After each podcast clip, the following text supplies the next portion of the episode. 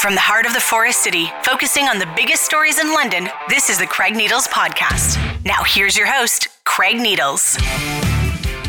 It is the Craig Needles Podcast. It is the Friday Roundtable here at Classic Rock 981.com, London News Today.ca. We've got lots to discuss today. It's a gorgeous April day. As I look outside, we should have recorded this outside, but Sadly, we don't have a dome here in the studio. Not yet. Uh, not, Not yet. yet. We need a retractable. We need a retractable dome studio. Uh, we'll see if uh, the Rogers Center technology people can, can help us out with enough. that. Yeah. And we are joined here in the studio today by former City Councilor Hollywood Cheryl Miller, political insider Nathan Caranci, and Blackburn Media News Manager Scott Kitching. Hello, everybody. Thank you for being here. How are you, Hi, sir? I'm- Pleasure. I'm I'm surprised I'm here. I just followed Nathan to ask him for a cup of coffee. And you just wound up here Just in the studio. here in the well, I sat down in a chair and she ended up cutting my hair, shaving my beard, and threading my eyebrows of all things. So thank you very much, Cheryl. well, they say seniors wander sometimes. We're going to start worrying about that with you. no, I wasn't wandering. I just saw this good-looking guy who needed some work done because and like then his behind father. him was me, right? Uh, let's uh, let's talk about uh, a place where you worked with Nathan's father, London City Hall. And when you two were there, I'm sure that we discussed, hey, it's time for full time council. In fact, uh, I know that uh, one uh, former colleague of yours, Councillor Orser, may have mentioned that once or twice during his time at London City Hall. quotes, in Uh, quotes. in quotes, once or twice. Uh, and yeah, or full time in quotes, Yeah, full-time definitely. Yeah, full time. Yeah, uh, it was on all the signs. Um, so this is a debate that we've been having probably since even before you started as a counselor, and you were first elected in '97. And here we are in 2023, and we're talking about it again. So Cheryl, this time. Deputy Mayor Sean Lewis, Budget Chair Elizabeth Peloza, they've put together this letter. It's going to SPPC next week. They're saying, hey, we should look at full time council. Do you think we should be looking at full time council? Well, as a matter of fact, I do, Okay. and I never did before. I was just going to say that's that's not often been your uh, your opinion on this. No, because obviously it's not working the way it is now. Mm-hmm. Um, part of the letter I thought was interesting is they're saying about the uh, inequity of the workload. Yeah, it's always been there, Mm-hmm. and it's always been a pet peeve of me because you've got the the dog fuckers out there, and there's a lot of them on this council who say, "Oh, I've got time for one committee." Yeah. Um, oh, you mean I? You want me to serve three? Oh, I don't have that time. So when they talk about that, I think it's a great point, and it needs to be made because you're all it, you're all paid the same, and that's what I said when Sean became deputy mayor for four years. That's an issue I have. Uh, I think, and I believe strongly, we're, and you know, elect the deputy mayors. Let them run and represent the city. Uh, so you've got some citywide votes, all sort of like the board of control. But We could elect four people. We could. that would be amazing. But actually, I think people who sit in those chambers realize that what we've got now isn't working.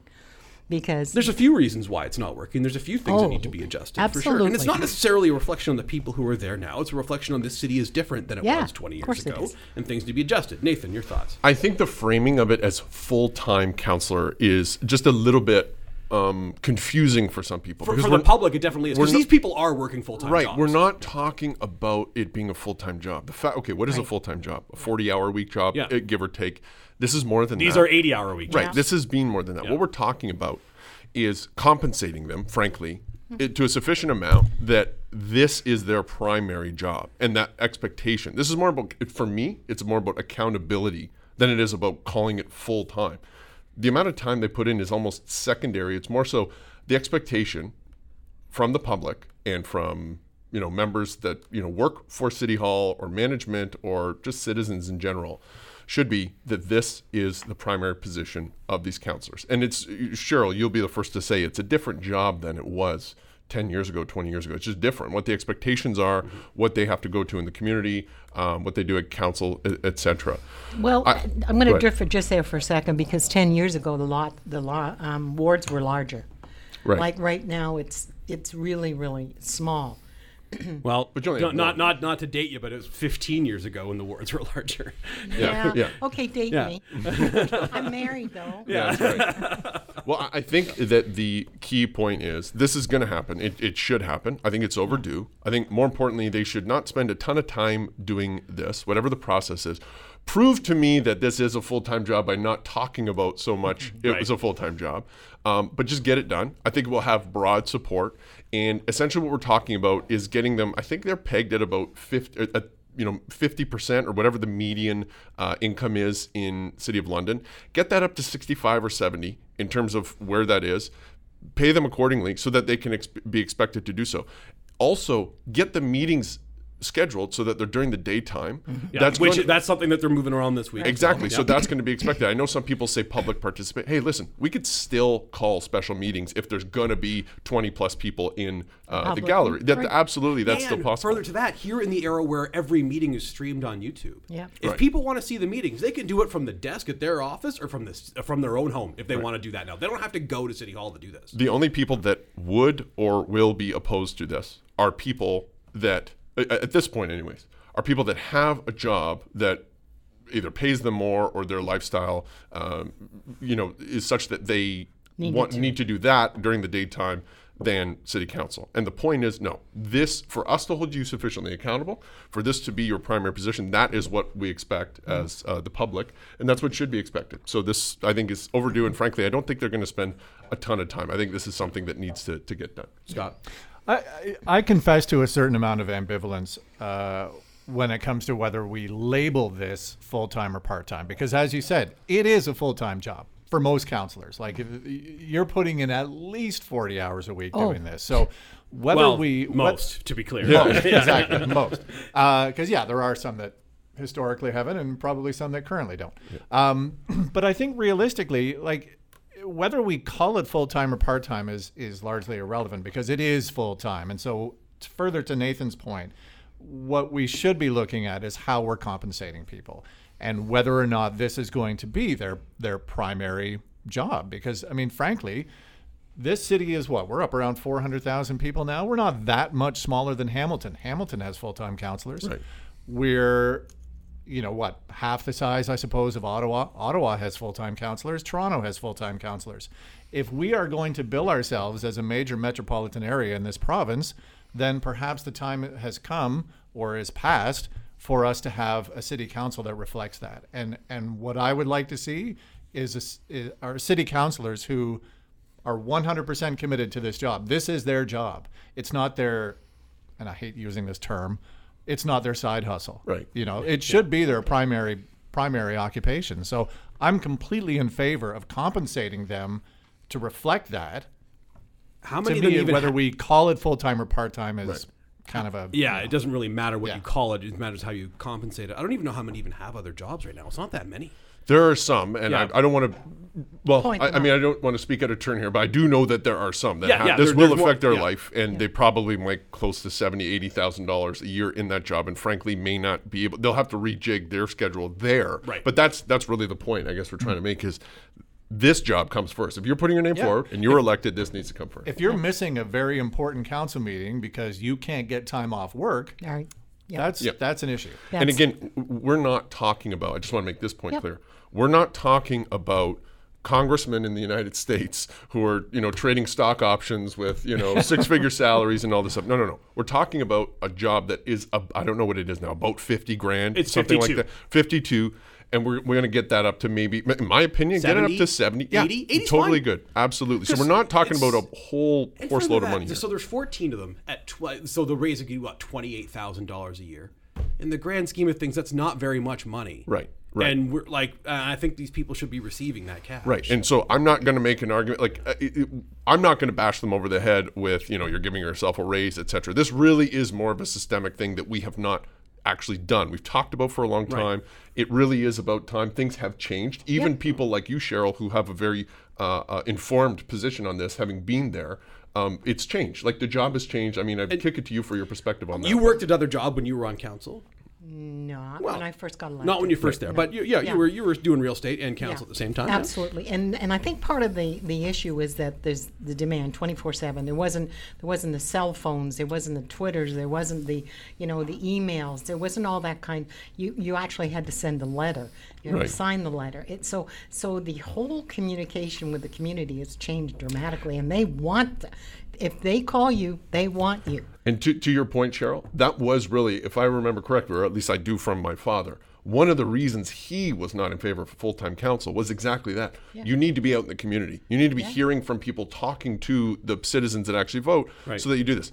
Now, having said that, things have changed. The access, the ability for people to actually communicate through a counselor's website, sending a tweet, writing an email, making a phone call, sending a text message, for heaven's sake. There's a ton.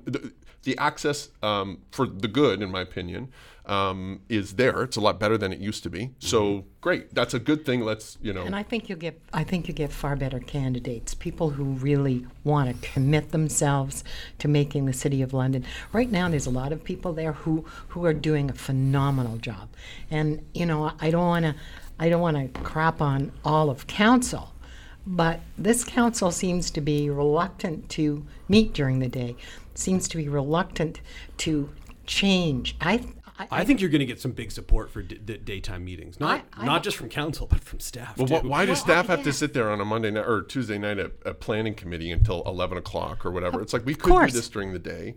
You know, nobody had a conflict. Why do we have to wait till four o'clock to start the meeting? Like, I mean, there's there was perhaps a justification. these are the these are you know people who are you know on the engineering staff or whatever Right. at the city of London, and their day started at nine. Right. And then oh, we're going to start a, a meeting that may go for several hours at four p.m. right. and you don't make good yeah. decisions after 11 o'clock. You really don't. And I'm not gonna I'm not gonna go all in just talking about uh, staff and specifically management in this context. Let's also talk about uh, you know frontline members. Let's talk about CUPE members, uh, police, fire members. I mean, w- we employ a lot of people in the city of London for good reason. I mean, in terms of the fundamentals here. Again, those people, similarly to the citizens uh, en masse of the city of London, expect that the people that are on the board of directors of the corporation of the city of London take this job. This is their primary position. They need that to be the case. So, you know, and it's again, we're not talking about, you know, uh, pr- bumping their pay from 100 grand to 200 grand. We're talking about, you know, 50 to perhaps 60 or 70,000. That makes a lot of sense at, at this point. And then, hey, if you want a side job, you want to do that, great. You absolutely could. So there's no prohibition on doing that. Of course. It's just this job is your The, primary. the only thing that I, I sort of have an issue with, and I've said it before, is um, the mayor anointing two people who are doing as much work as the mayor and is, are not compensated for it because So that's one of the things that's in this letter. I saw that. Is do we formalize the role of deputy mayor and formalize the role of budget chair, and how does that look? Yeah. What do we do with that? Yeah. And I honestly, I, I think there's tons of different ways you can go with it. I don't know which one they could or should pick, but there's a lot of options. Well, there's animo- there'll be animosity of those. Well, why did you pick him or her? Um, why didn't you pick me? There's got to be a process. If that's the way they're going to do it, they've got to have a, a firm process in there that people can't quibble about. Because it's like the appointments to committee. You know that like that turned into a shit show this year. course it did. And it's embarrassing for a city this big that we're talking about giving them more money to absolutely watch and listen to the nonsense. There's some we went interesting ideas that I've heard floating around that building about uh, committee appointments as far as how they can work and things. along I don't. lines. Uh, let me just disagree with Cheryl, which is just a dream come true on a Friday like this. first of all. But the truth, if we're not going to have border control, which we both want, because Yes. again, if we had 19, the mayor, four border control, 14 counselors, that's 19 people. And you and I, when we go to vote, we would be able to vote for six or seven of those people. That's democracy. That's more of a democracy. Now, what did the people say that wanted that voted against this current current councillor Trosow, even our good personal friend uh, Sean Lewis? Uh, what did they say? Well, we don't want two tier council. Right. Well, what the hell are we talking about right now? Well, exactly. We're talking about that now. If we're not gonna have border control that's elected en masse, I'm actually okay with this. is Where we would disagree. If we're not gonna have that, hey, you know what? Instead of formalizing this process that they currently have, give it to the mayor, the only person who was elected with citywide support. Give that person a budget instead of saying, hey, you know what? Uh, uh, the the deputy mayor for finance and the deputy mayor for whatever it is is you know they get a twenty thousand dollar bump or whatever. Instead of saying that, give it to the mayor. Say you get a budget of forty grand or fifty grand, and you can allocate it as you see fit. But you have to go then answer for it. I'm not a fan of this depoliticization effort. This effort to well, we need a standard process or we need a no no. You were elected. You have ideas use those ideas. Say, hey, uh, hey, Cheryl, guess what? I'm the mayor. I don't have a big finance background. So when I voted Right. for him, I don't know who he's going to pick. well, then ask him during the election. Yeah. Get them on the record. Who's going to be your deputy mayor? Well, if if that's the case, then the mayor has got to stand up and say, "I would, if elected, I would appoint these following people." Be upfront with it. I, have no problem with that, and I think that's exactly the direction Some- I would take it. It's but a, there's someone words- might not get might get defeated. I mean, and I don't know. So that's why I'm saying we can't be like water in a balloon all over the place. Like, Yeah. firm it up. they had a pro- essentially what we're talking about here is they this is a process they've agreed on either this past year or really that's existed for the last you know four plus years now in terms of having a budget chair the deputy mayor etc okay no problem but i'm not really like that's the process this council and this mayor decided on or, or you know i guess some previous ones i'm not necessarily i guess in favor of enshrining that specifically we can do that but hey how about this give This it to is- the person no, who was elected citywide This mayor has enshrined it. Uh, Ed Holder didn't. He had deputy mayors all over the place. Right, Right. right. So that was never enshrined until. But there was still council. a deputy mayor that he chose, or that was chosen, and there not was a for the four-year term. Right, exactly. But that would be the difference. But even now, what we're talking about, yeah, I, I guess what I'm, we're saying is, is is the same thing here. I'm just not a fan necessarily of de- depoliticizing it. I think that you know you were elected. This is a political thing. Yeah, it's your choice. You, you were a politician. You are. Yeah. You, it's time for you to make a political decision. Right. And like, like with most political decisions, there's going to be people who are happy if you when you make it, Right. and people who are not happy with you when you make it. Well, I and you think- have to balance that. Well, when you're running, shouldn't you have on there um, one, uh, deputy mayor, uh, running for ward, whatever, and deputy mayor? Sure, I got no You- problem with that. People I- can campaign whoever they want. Oh, or, or you could say, hey, guess what? I don't know. Well, I, I vote for me for mayor, and then we'll figure it out once we get there because Yeah. I don't know. But y- that's your position. You're taking a position, you know, one way or another. Scott, do you think that we should elect a deputy mayor? I was Because some, actually- some municipalities think do well, that. and that that Yeah. was actually what I was just going to say. is maybe that's maybe that's the answer. Is is having you know, and and maybe maybe it's uh maybe it's like a ticket, right? Like you, you know, say you know Nathan Caranci is running for mayor, and on his ticket.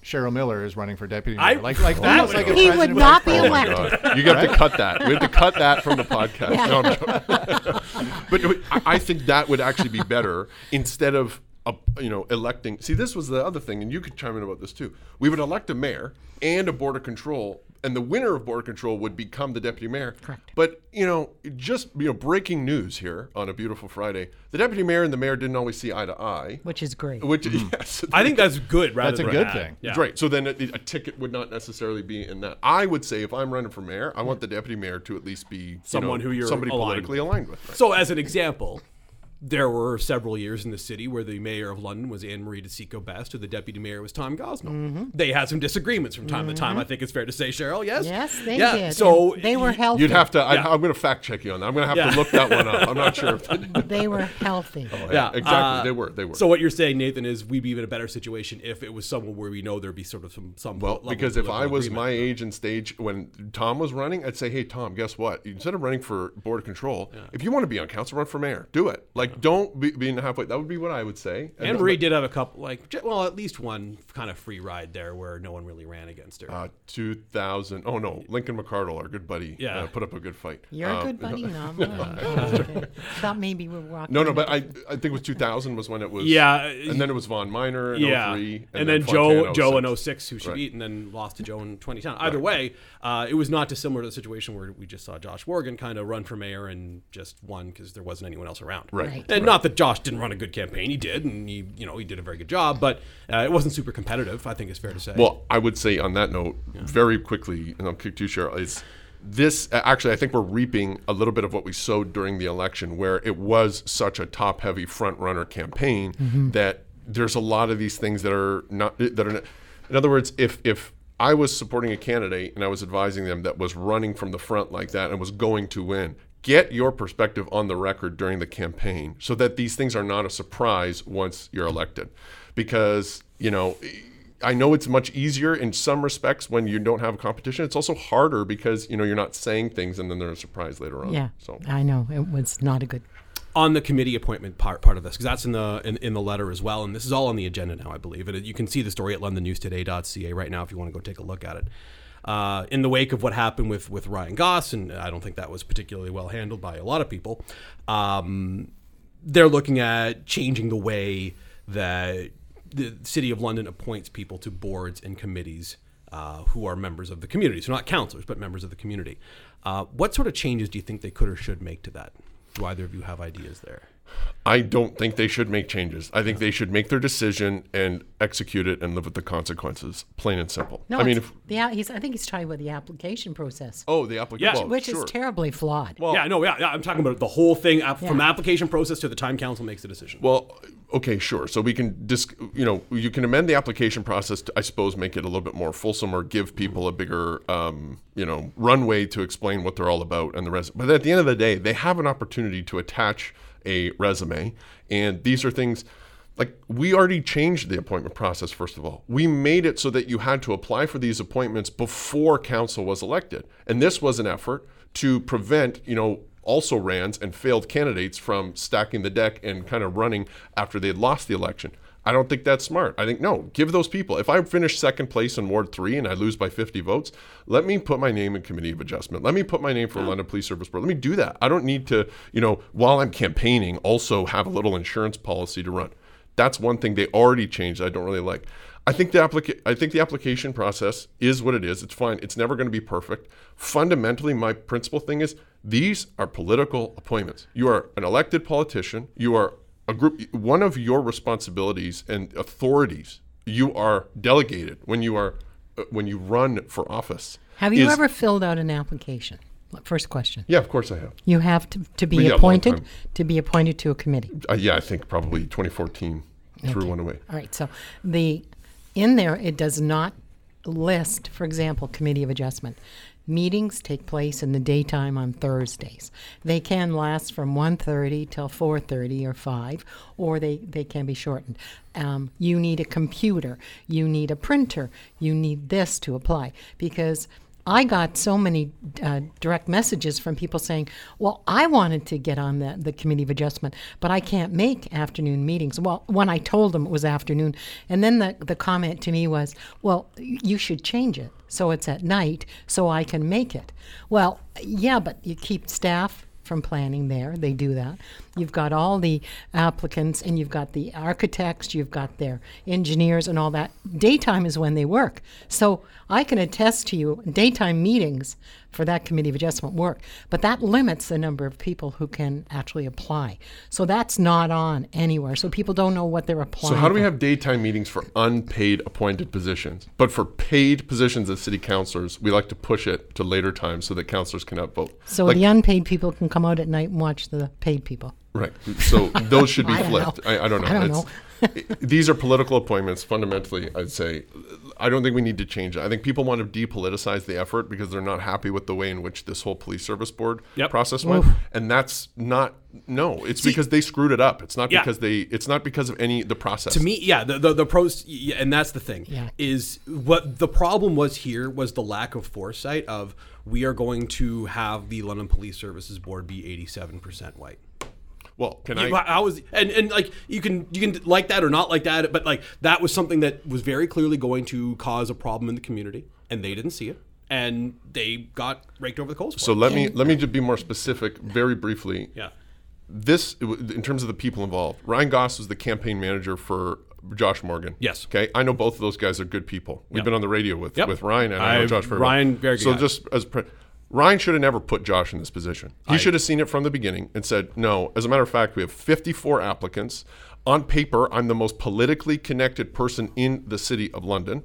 So he rejects the idea that he's a political insider. He is. I am. We are. This is. That's okay. That you just are what you are.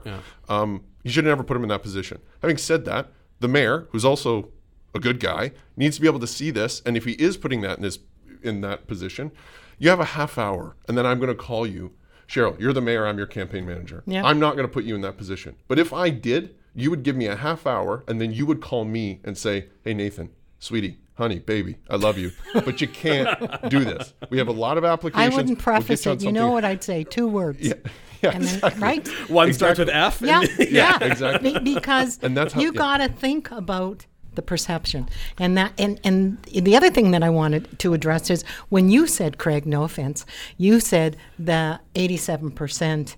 Um, it doesn't look a right to represent the community. Right in the Police Act, Yeah. it says you don't represent a community; you represent London. Sure. So everybody who applies job is to represent the community of London, not their ethnic group. Oh no, not no their color, All- nothing. Here's the thing: it's not about representation of the community. It's from a political perspective.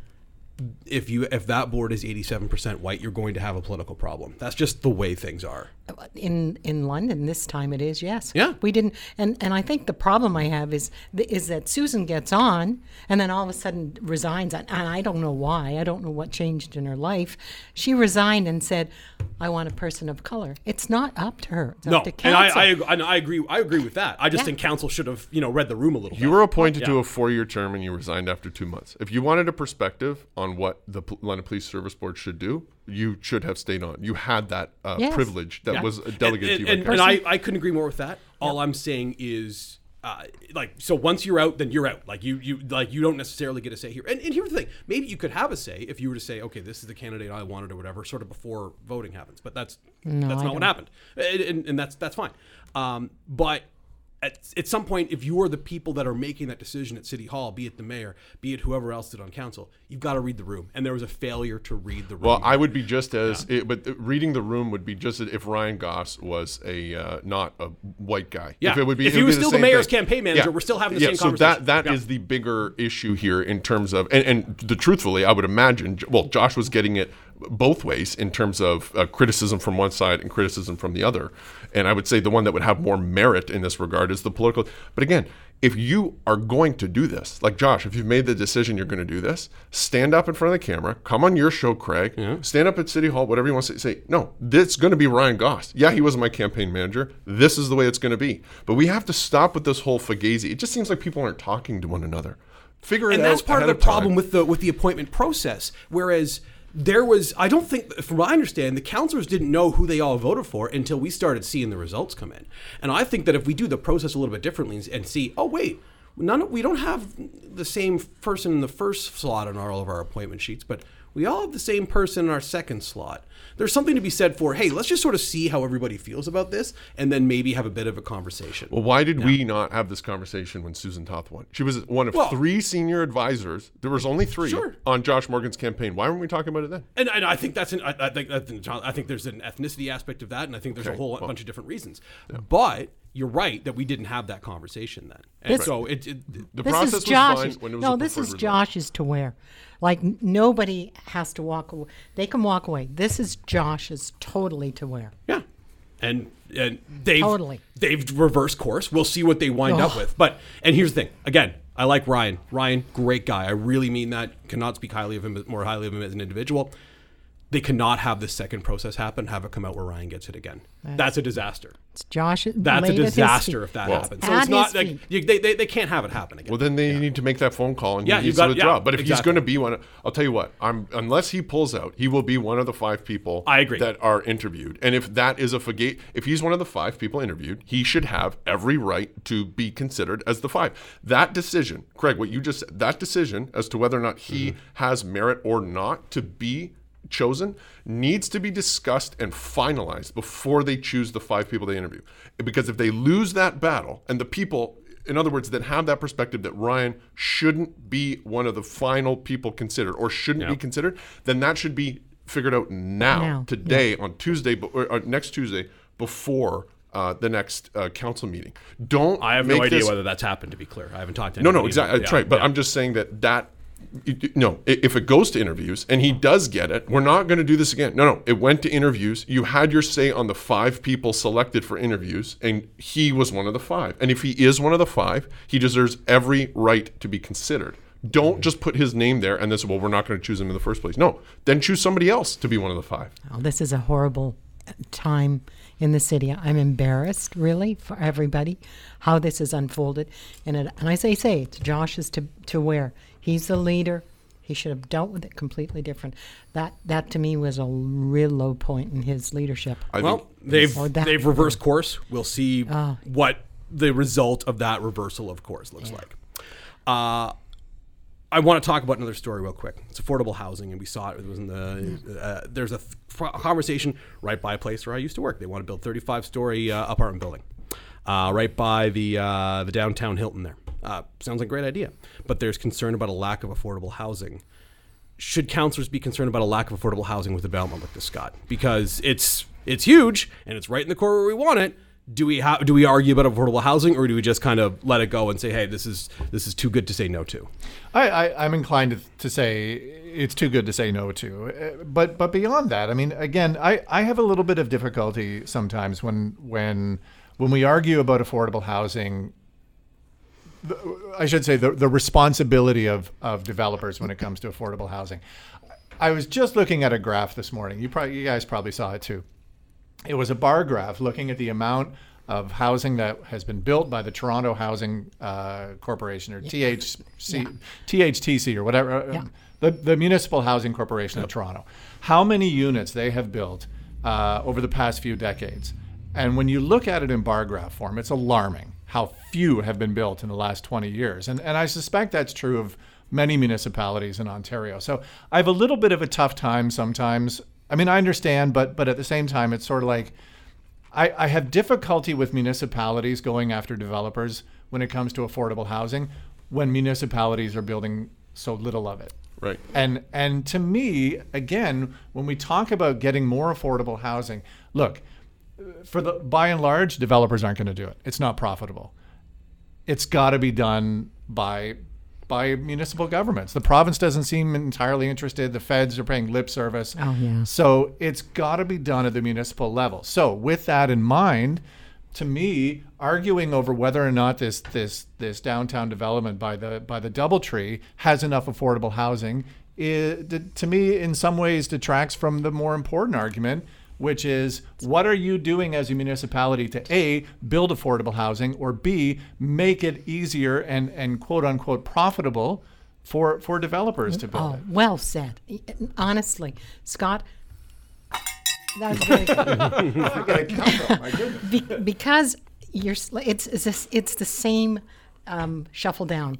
You've got the feds who are not doing anything about housing, so they've shuffled it down to the province. The provinces they're not doing anything about housing. Municipalities are starting to do some, but uh, like to suggest that the councillor from Ward 13 is going to negotiate with the developer of that of that high rise scares a shit out of me. like the, the guy was just elected. He sold insurance or something before. So what does he know about housing and negotiating? Like really nothing. So don't embarrass us by sending council members to negotiate. Because if I was a developer, there'd be two words I'd say and say, no, no, we're not going to do that.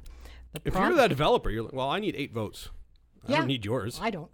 There are there are 14 Yeah, there are 15 votes I can go get. I need 8 of them. incidental. Yep. See, the problem too, now your dad, Roger, is involved in Soho.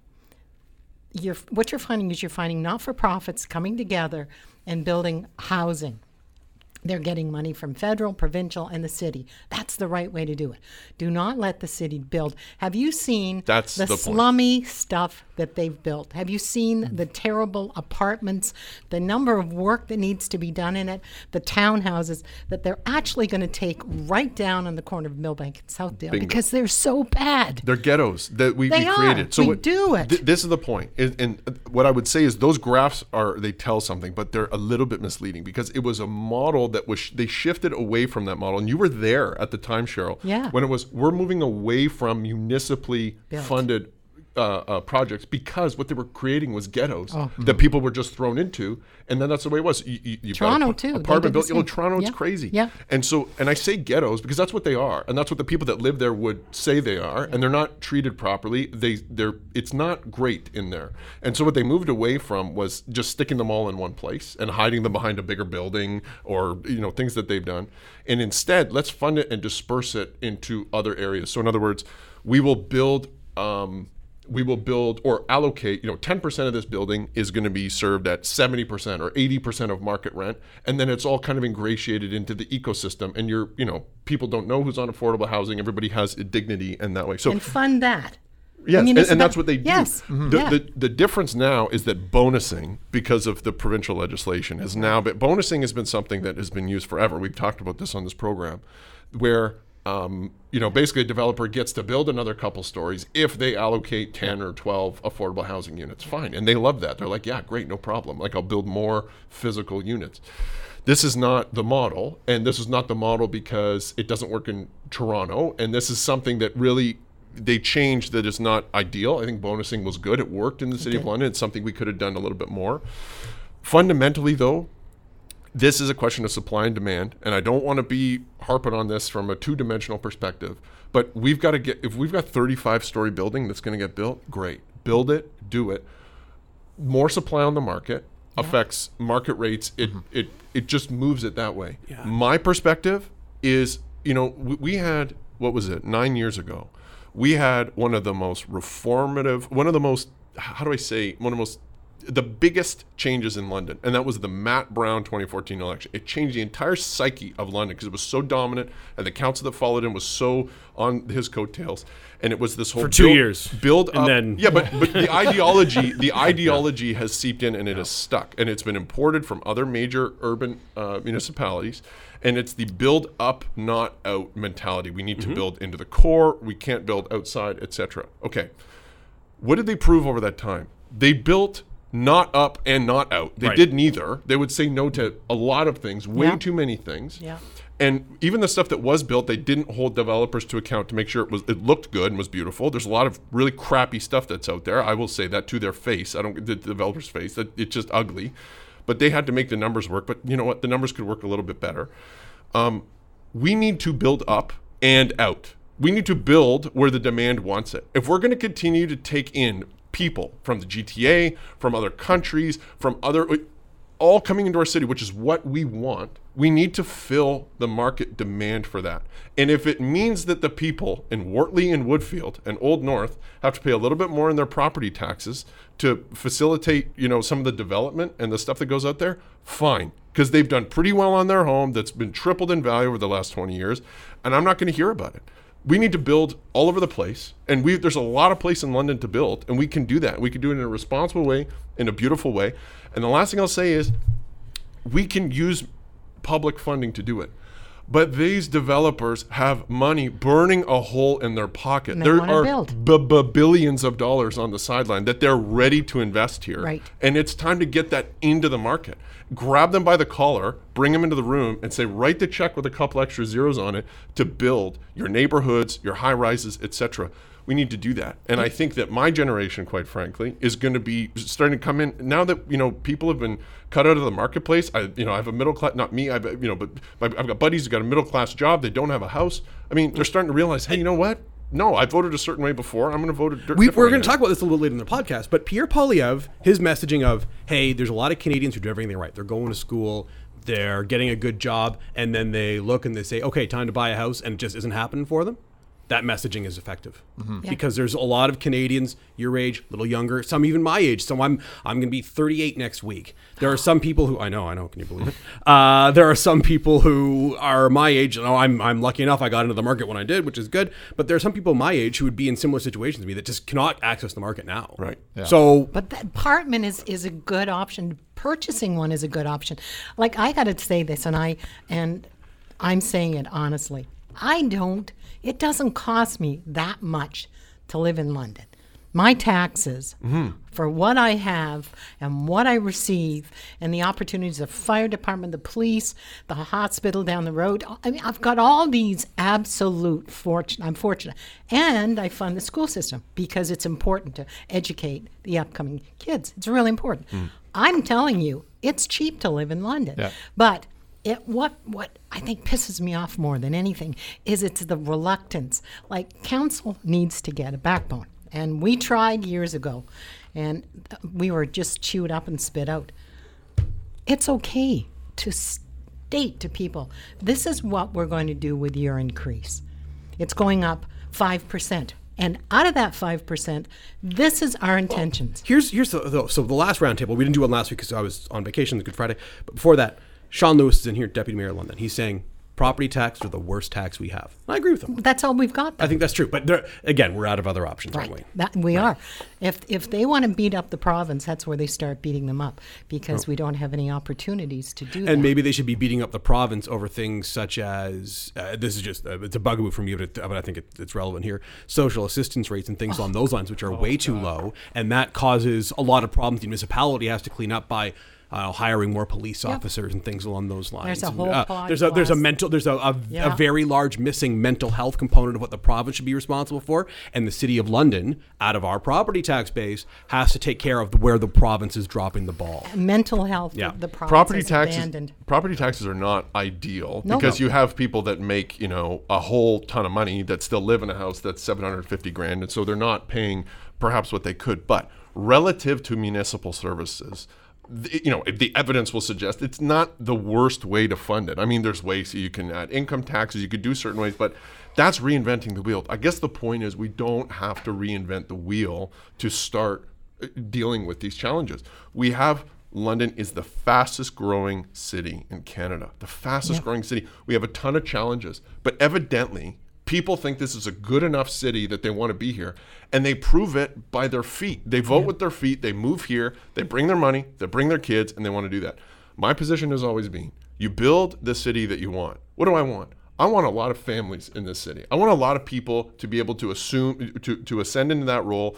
I want people I want to build single family housing. If it's low density, great. That's the way it is. But I, you know, let's make sure they're not all million dollar homes. Some can be five hundred thousand dollar homes. Some can be four hundred thousand dollar homes. we need to build the city that we want. Build up and out. Make sure it looks good. Make sure it fits with you know everything. But that's your job. That's what you're supposed to do as a city council. And these developers have like I'm all for listening to publicly funded stuff. But when it comes to housing, these guys have so much cash they don't know what to do with. They're they're screaming at us. We want to do this. Now, I, I should I should just say with with what I said earlier, I should kind of uh, reiterate that point that yes, I, I, I do believe that there should be more public housing built. That being said, I also think that largely because we are in such a crisis. So yes, I'd love to see developers build more, but I sometimes think it's a little bit unfair to expect that of them when we're not as municipalities, we're not you know doing doing much on the building front. I agree, you know, sometimes what is built by by public entities is is wanting in quality, but we're in a crisis right now and and I think it has to be all hands on deck. It has we have the municipalities need to make it easier for developers. And you're right, they, they do have a ton of money burning holes in their pocket. But we have to recognize the fact that they're that developers are in this for for profit, and that's And that's understandable, fine. and that's reasonable, and that's perfectly It's a fine. And if a- we're going to expect this of them, then I think we need to make it a little easier for them to do that, so that it gets done, not not based on any sense of and the city's going through that process Yeah. right now because they have to uh, you know the role used to be on council when the bees were there every time an application came in the answer was no we don't want it nimby would run this city Mm-hmm. we've stepped back from that the other thing i want to say with, with nathan in mind is integrated neighborhoods are important Mm-hmm. have the million dollar house have the $500000 have the walk-ups have the apartment buildings when a community of a million dollar homes isn't a community No. right? So we, we the, the developers are doing what the market bids, but I think the city should say to them, let's do integrated neighborhoods. Let's put let's put uh, affordable housing with the million dollar homes. And when Scott, when you were making the point, it, we were in the context of the building proposed. I think was it 320 King Yeah, Street, on- King and yeah. Waterloo there. Yeah. That uh, we're on the same page. Affordable housing should be in there. Now they're not going to mandate it. Fine. It sh- it doesn't need to be everywhere. My fundamental point is we need to build it, get it done, and you know we can decide these things moving forward. I don't want to say no to these projects, and neither do you. No, and neither does no, anybody God, no. saying because um, we're not going to mandate affordable. Some of them it doesn't work, but you know others and most of them it should. And affordable housing is a good thing. People, I know a ton of people. I'm on boards of directors for for uh, affordable housing things. The people that are in these places are good people. They're not like you know they're not the, the highest need people. They're at the end of the day they're still paying seventy or eighty percent of market rent. I mean, Yeah, that's still a lot of money. yeah, exactly. And that even that supply still works its way in the marketplace. So you know, um, this is the protectionist narrative at the local level. When people don't want to build, they don't want to do this. So don't lecture me about protectionism on the national stage or international stage When you do when you don't want to, you know, build something three blocks from your house. You know, done with it. Yep, good. Uh, Mike Moffatt tweeted this out uh, this week, and I thought it was an interesting. I To a retweeted. response from Skylar Frank. Uh, that's that's Yep. he did not like the quote surrounding this is not going to help the market because Yep. he and Mike That is right. nice. Uh, the fact that London, Ontario's environmental movement is so hell bent on pushing housing development out to Lucan really makes me question their priorities. Right. That's where we say build up and out. Because if it's not going to be on the northern or western edge of London, it's going to be in Ilderton or Lucan or uh, Strathroy. That's where it's going to go, and that's what Mike is saying. And- And, and, with all due respect to Mike, again, Hmm. you know, ten years ago he was singing from a different songbook. So I we, we accept converts. We accept uh-huh. converts on this side of the aisle. Is what I'm Well, saying. the game has changed though in the ten Absol- years. Well, but so the is game he. changed. But now there's a problem, and with this problem was seen by people ahead of time, Yeah. and this w- w- we we didn't need to get here, but we did. We- It would have been much easier to build over the last ten years when Than have to interest rates rush were now. at zero, Yeah. and have to rush now when interest rates are back at five because we got inflation and all this stuff. Why were interest rates at zero for so long? To entice Entice this type of people to thing bu- yeah. for the federal government and Bank of Canada saying, guys, do it, invest, start a company, build, do this stuff, and we still had gatekeepers. We this, cou- it's couldn't get true. through council. Right. Absolutely. And it's interesting because none of the bees now live in London. Uh, none of them. Well, and I, I, I understand that you were there and had those had those particular oh, fights. yes. Um, I'll, I'll, Yes. I'll say this though. I think that bloody. you know if we are doing more intensification, that means that there's going to be other spots in the city where people may be living in large single family homes where they say, "Oh, you know what? I can stay in London and live closer to downtown." That's just going to it just eases the entire market. And you know, we, we look out at the London uh, psychiatric hospital lands. Like we need to get going on that project.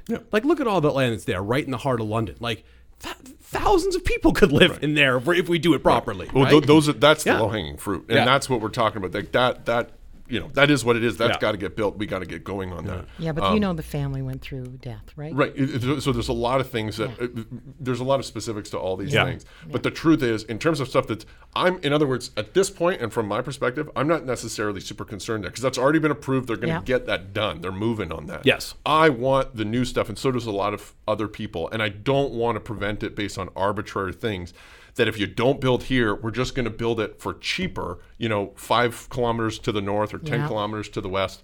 No, build it here. We're London. We win. You lose. That's what. That's the uh, the uh, attitude we have to have on this. Yeah, Be come the, south, be the bully young in the man. playground. Come south, young man, and see the new Costco. Lots of building out there needs to happen. Right. We've got lots It is. of land. It is. A, in it is a nice new Costco. It is. Uh, let's talk about one more story before we wrap up. Uh, Twitter fights.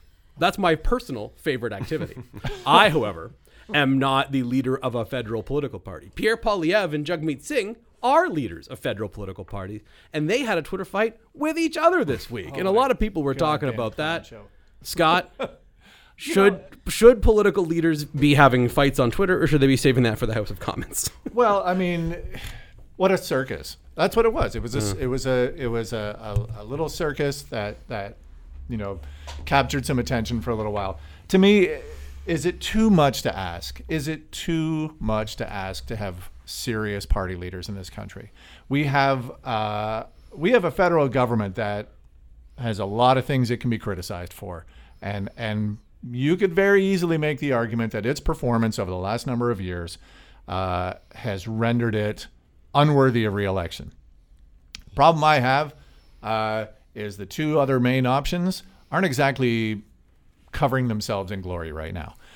It's it's bloody absurd. Like like really, this, you two, and I'm you know it's it, it comes as such a disappointment because here's a golden opportunity for, for both of these parties, probably more so the conservatives because they they have had electoral success at the federal level, formed government in the past. The NDP, of course, is not.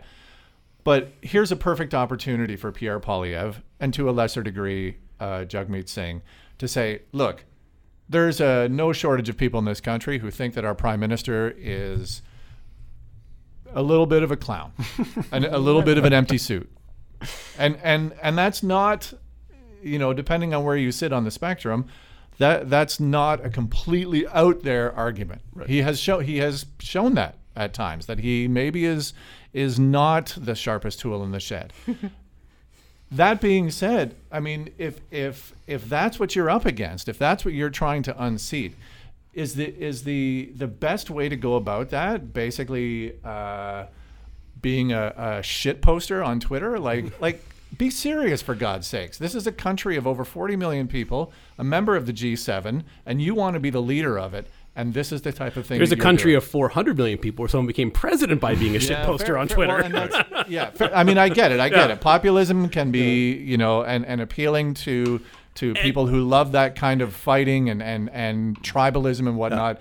There's an appeal to that. I, I get agree. it. Here's the difference, God's sakes, though. can we be a serious nation for a change? Here's the difference, though, between and look, I, I have no time for Donald Trump, but uh, when it came to uh, shit posting abilities, Trump is a 10 out of 10. He is pretty Yeah. good. Pierre Poilievre, not so much. Elon Musk, zero out of 10, to be clear. Uh, Well, I think, um, uh, first of all, this speaks to actually really what we were talking about earlier, where just the political game has changed, and you know you have a lot more engagement and a lot easier to distribute your message than before. You don't have to have a one-on-one Right. with Peter Mansbridge to get your message out. You can go on Twitter and you know uh, say what you want to say.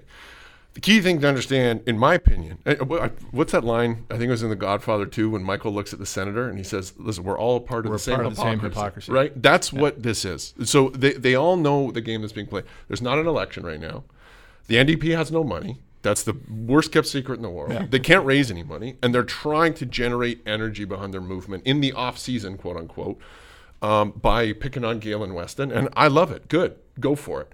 And for for the conservatives who are trying to, me being a conservative, who are trying to shift from a more pro big business party to a more working class small business party. I'm glad, frankly, that Jagmeet Singh is holding their feet to the fire in that regard and saying, hey, no, I had Galen Weston here and you guys didn't show up. Do the hey, if that's the narrative you want to take, great.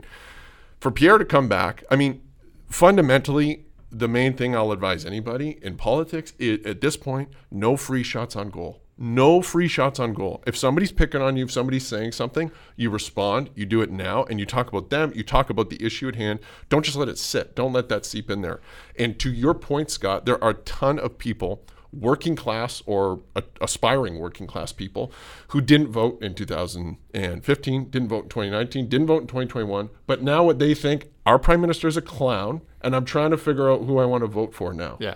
And so you've got NDP and conservative voters and frankly, you ask a lot of, you know, I'm an East Ender and so Cheryl, you ask NDPers or conservatives out there, the people that are orange voters out there are orange blue voters. They're not orange red voters. And the mm-hmm. people that are blue voters out there are blue orange voters, not blue red voters. So mm-hmm. this type of working class populist narrative for me, I love it. It's all about mobilization. It's all about getting people fired up and contrasting. I think that contrasting, showing the difference between you and your opponent is a good thing. Let me ask you this though, Nathan, and this is the part that that, that confused me because you're right. There's a lot of, of blue support in East London, blue collar workers. Absolutely, you're talking about employees at uh, at the various plants out there. Yes. Why does the Conservative Party of Canada or the Progressive Conservative Party of Ontario not try to win that riding? Uh, in London Fanshawe? Yeah. Well, London Fanshawe is really, really unique. I under, I understand there's the Mathyssen dynasty, but Yeah. like you know, it, it just feels like though the the effort hasn't been put in. Well, I agree with you there, and I think probably it would be a lot easier to go after someplace like London Fanshawe Than once North we've Centre. once we've already got London West, for example, Yeah, and uh, maybe London enough. West and North Centre. I think that uh, provincially and federally, there has not been a concerted effort.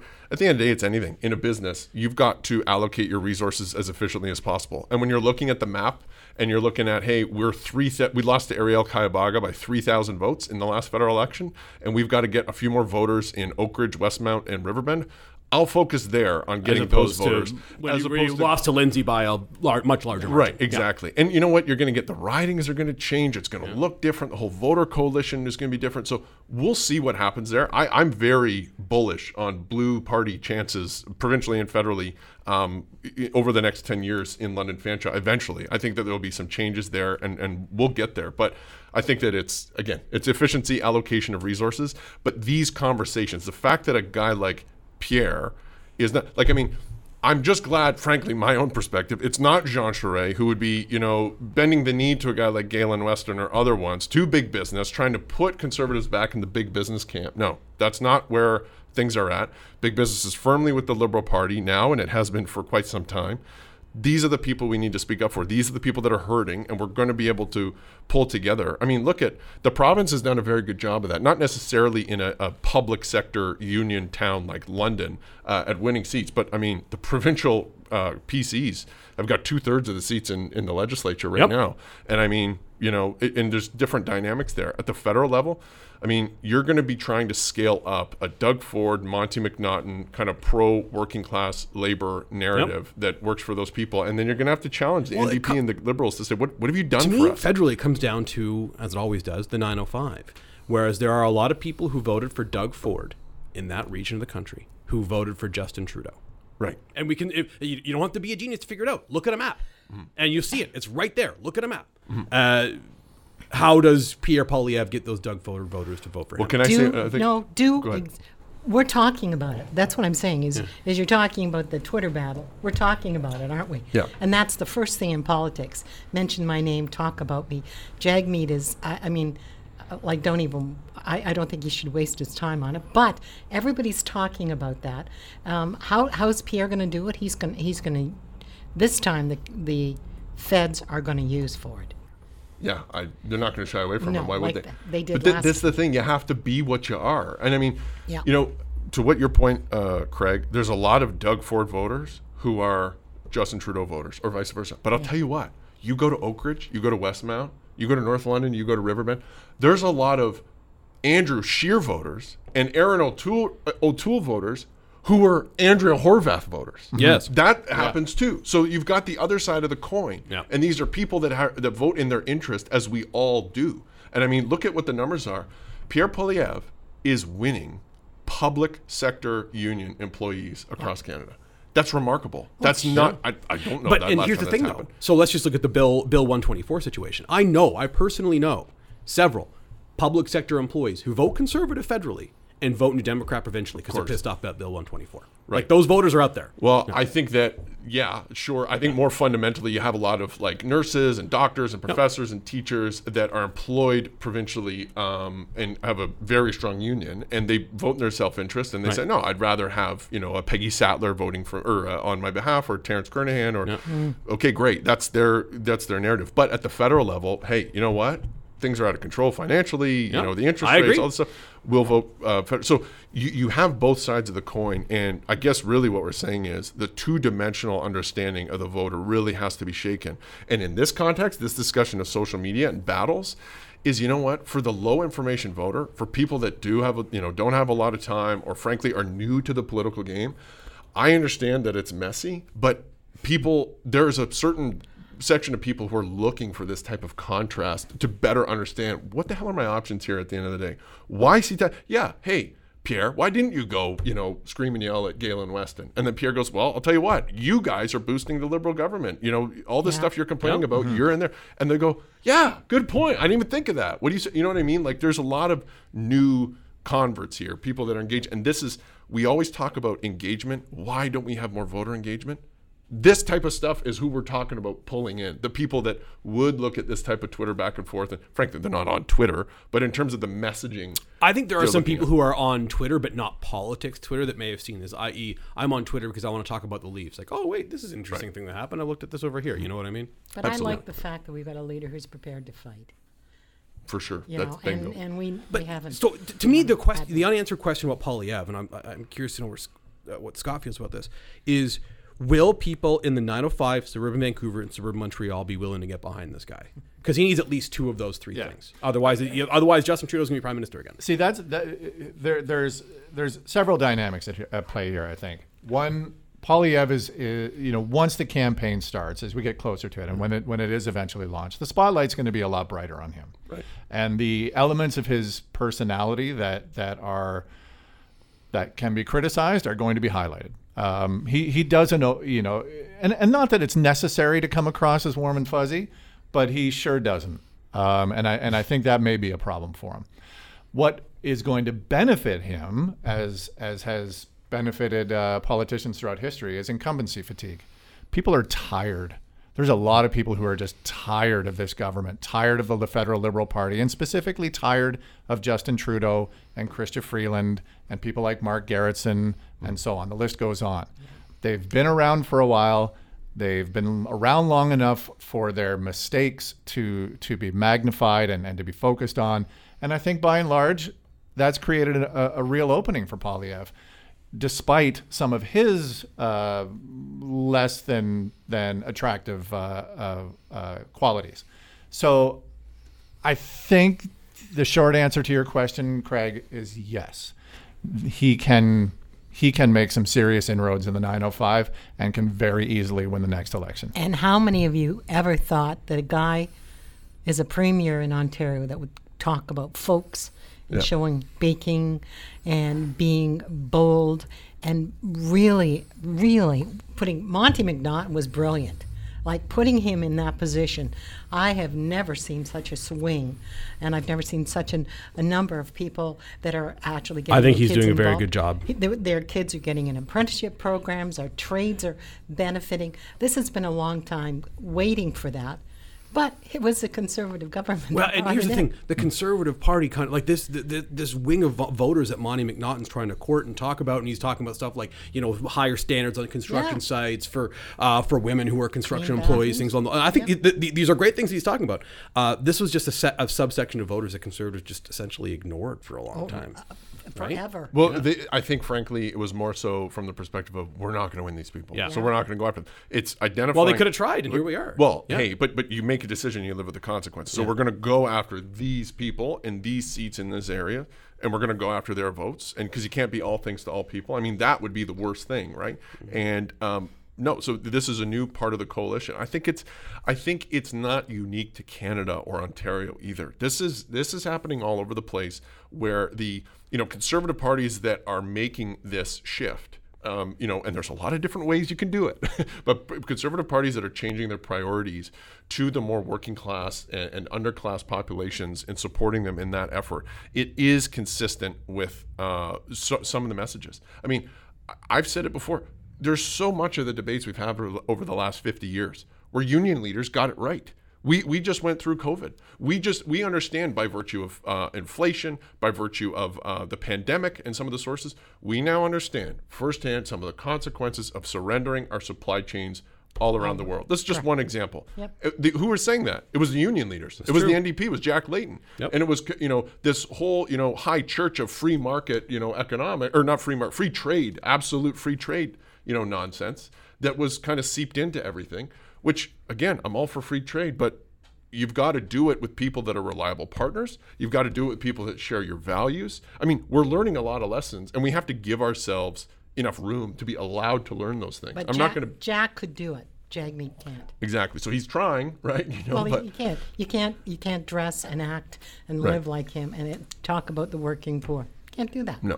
Well, and I think one of the challenges that he's going to have is is there are a lot of people who see him as as as Justin Trudeau in an orange shirt. Yeah. Right. Yeah. You know, I mean, I like call he, him Justin Trudeau light. similar similar privileged backgrounds. Yeah. You know, and and I think that's a problem. That's going to be a problem for him. I remember knocking on doors in 2019 uh, in London West for the Conservatives. And there were guys I remember knocking on their door, and they said, on this alone, they said, Nathan, I know that I've been a voter or conservative voter in the past.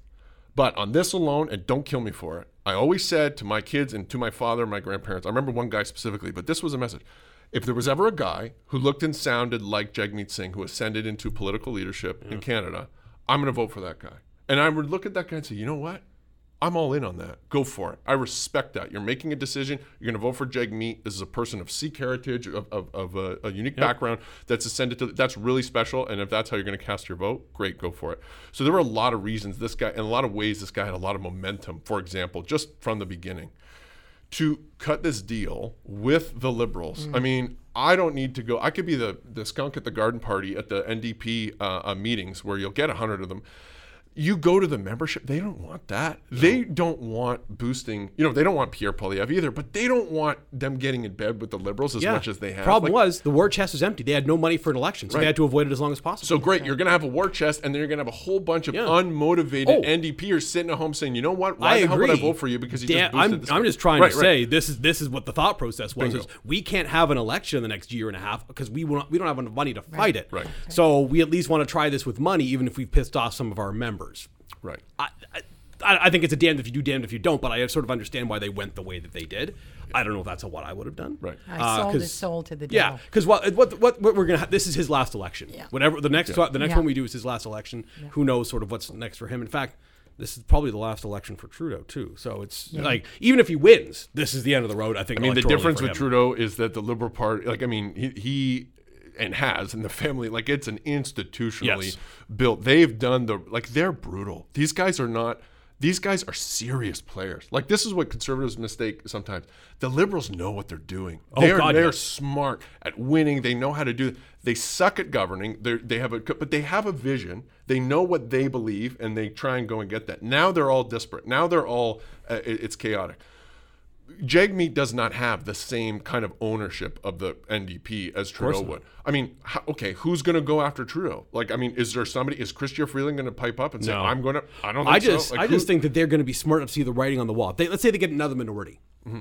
They're going to be smart enough to realize, okay, that, that that's it. We're never going to have a majority with this guy ever again. And every time we go to the polls with this guy, we're risking Pierre Poilievre, whoever it is, becoming prime minister. We've got to make a change here. Well, Chrétien, and I'm not a big Chrétien Yeah. guy, but he was one of the smartest, like human beings Yeah. that have ever been the the prime minister of the country. He saw the ri- uh, the writing eventually on the Yeah. wall. He said, "Hey, buddy, Paul Martin, who I don't like at all, why don't you become leader now? No problem. I'll exit stage left." So that he never had to lose an election, and then Paul Martin had two years and he left. So I mean, is Trudeau? I don't think Trudeau's ego would permit him to do that. I think that he'll. Uh, but I also don't think he sees it as ego, and that's fine. I think he looks at it as no. I mean, I've made this bet. I'm going to lay in it, and if we suffer the consequences, that's fine. But you know, Kathleen Wynne did that. We, You're you know, too nice to him. I think I, I, I, he's not that nice. I'm you're the first person to ever say I'm too nice to Justin Trudeau. We'll have to end it on that note. We've been talking for over an hour, which is not typically how lo- as long as we do this, but it kind of flew by. So thank you so much to to Cheryl and to Nathan and to Scott for for doing the uh, Friday Roundtable with us this week. Thank you very much for all of you, to all of you rather, for listening, downloading, subscribing, reviewing the Craig Needles podcast, which you can find, of course, at classicrock981.com, londonnewstoday.ca, and on your favorite podcast app. The Craig Needles Podcast is a presentation of the Blackburn Media Podcast Network.